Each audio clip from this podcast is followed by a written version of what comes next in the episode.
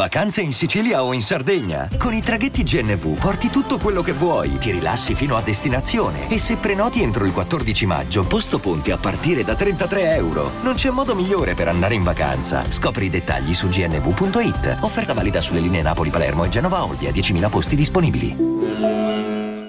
Vacanze in Sicilia o in Sardegna? Con i traghetti GNV viaggi in relax, porti tutto quello che vuoi e ottieni super vantaggi. Col nuovo programma Fedeltà MyGNV accumuli punti viaggiando, ricevi un cashback del 20% e tanti sconti a bordo. Non c'è modo più conveniente per andare in vacanza. Scopri i dettagli su gnv.it.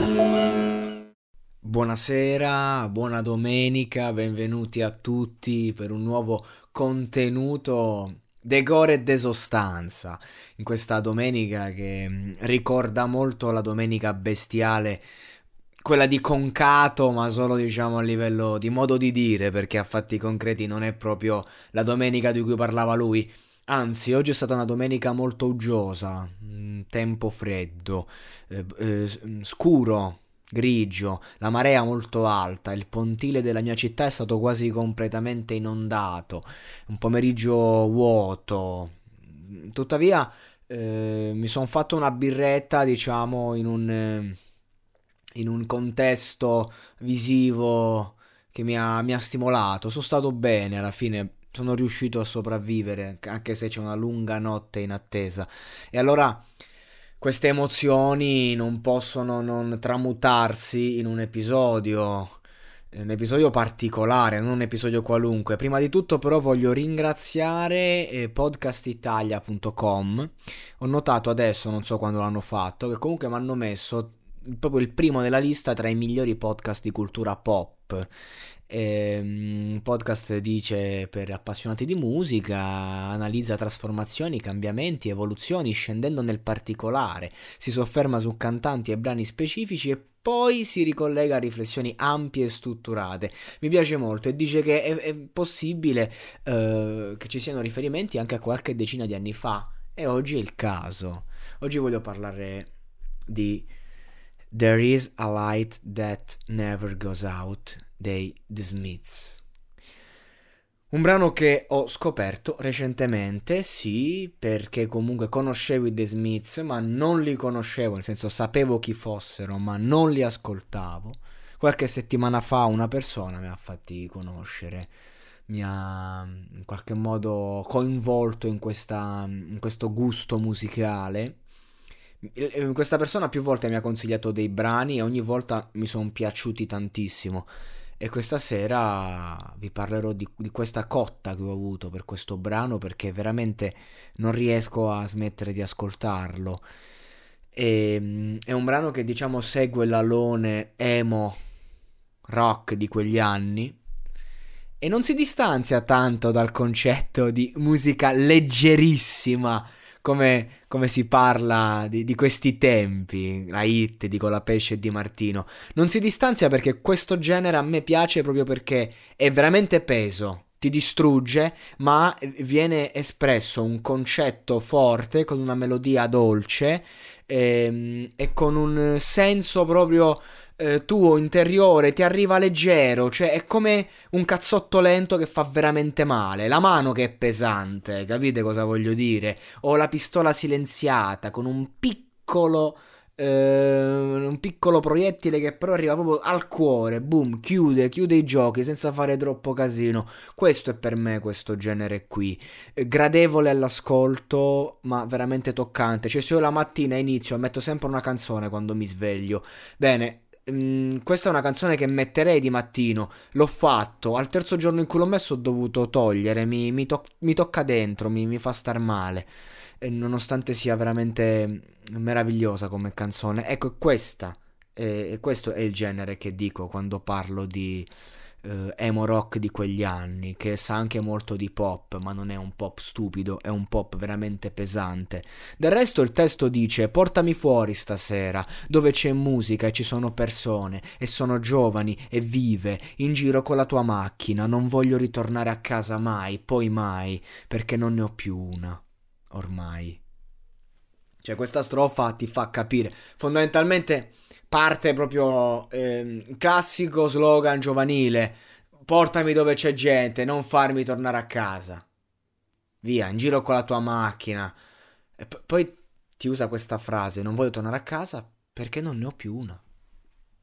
Cioè, non, non, è un discorso, non si parla di una casa concreta, di un, di, di, di un mutuo. Qui si parla di una casa intesa come, come eh, vita, come posto in cui stare, sentirsi a casa. Non ho un posto in cui mi sento a casa, quindi fammi vagare.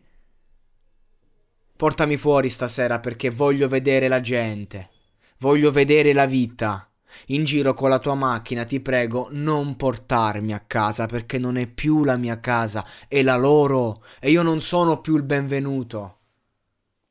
E qui si apre un'altra grande parentesi, enorme. È la loro, loro chi? Loro può essere chiunque. Chi vive in quella casa? Chi c'è in quella casa? Io non sono più il benvenuto. Sarà vero e solo il senso di colpa. In ogni caso non portarmi a casa. Tra l'altro c'è un bellissimo monologo di Califano, non me porta a casa, meraviglioso. Eh, vi invito a... Il concetto è lo stesso ma alla Califo style. Magari si è proprio ispirato.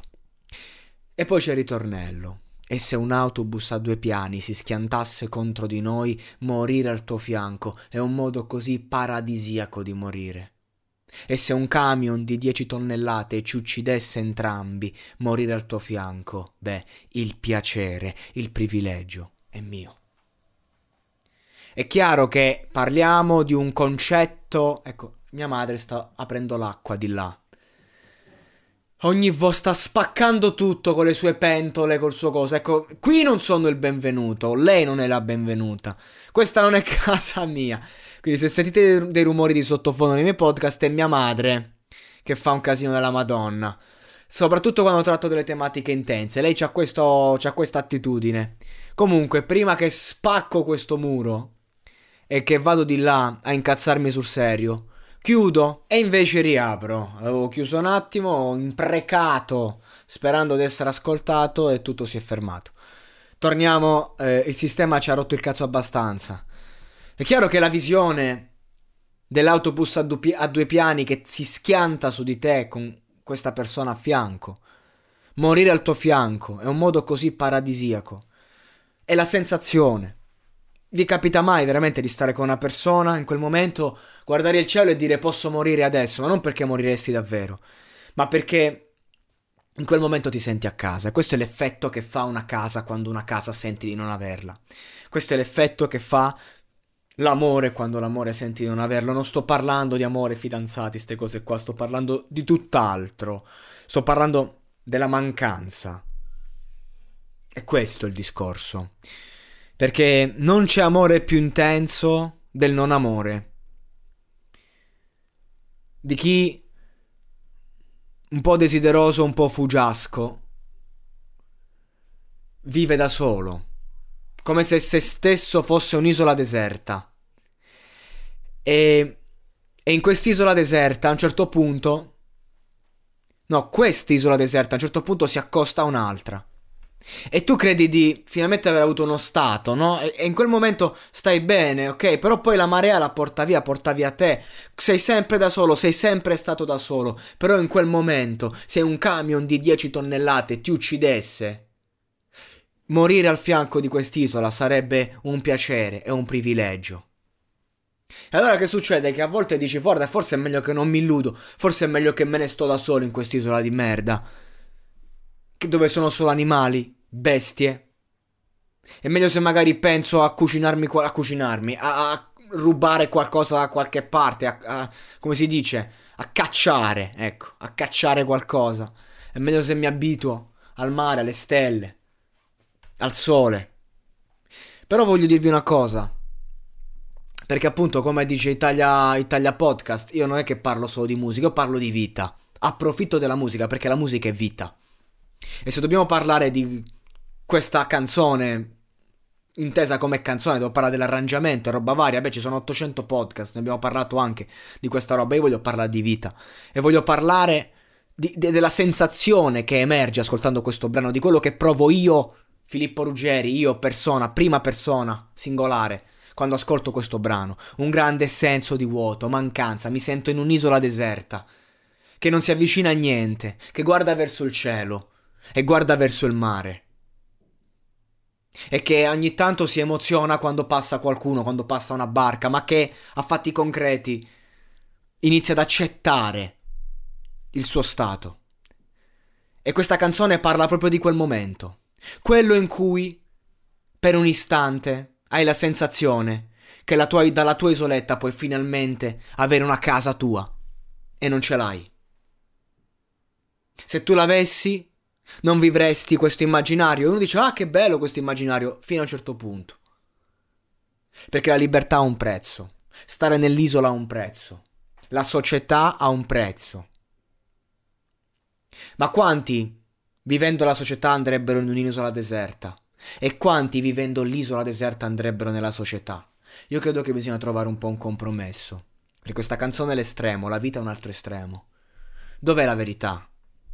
La verità è che non è un piacere o un privilegio morire a fianco di nessuno. Il, privi- il vero privilegio è la vita. Quindi portami fuori stasera, portami da qualsiasi parte, non mi importa, non mi importa, non mi importa. In giro con la tua macchina, non voglio ritornare a casa, mai e poi mai, perché non ne ho più una, non ne ho più una. È come diceva un vecchio rapper che si chiamava Caneda, che ancora operativo, ma ai tempi raccontava una realtà un po' più particolare, su una canzone che si chiama Sawo. Chi non torna a casa e chi non vuole crescere. E purtroppo non siamo più ragazzini, come diceva il Libano. Non siamo più ragazzini da un pezzo. E quindi bisogna fare una scelta. Perché solo dopo che si è fatti una scelta si è liberi.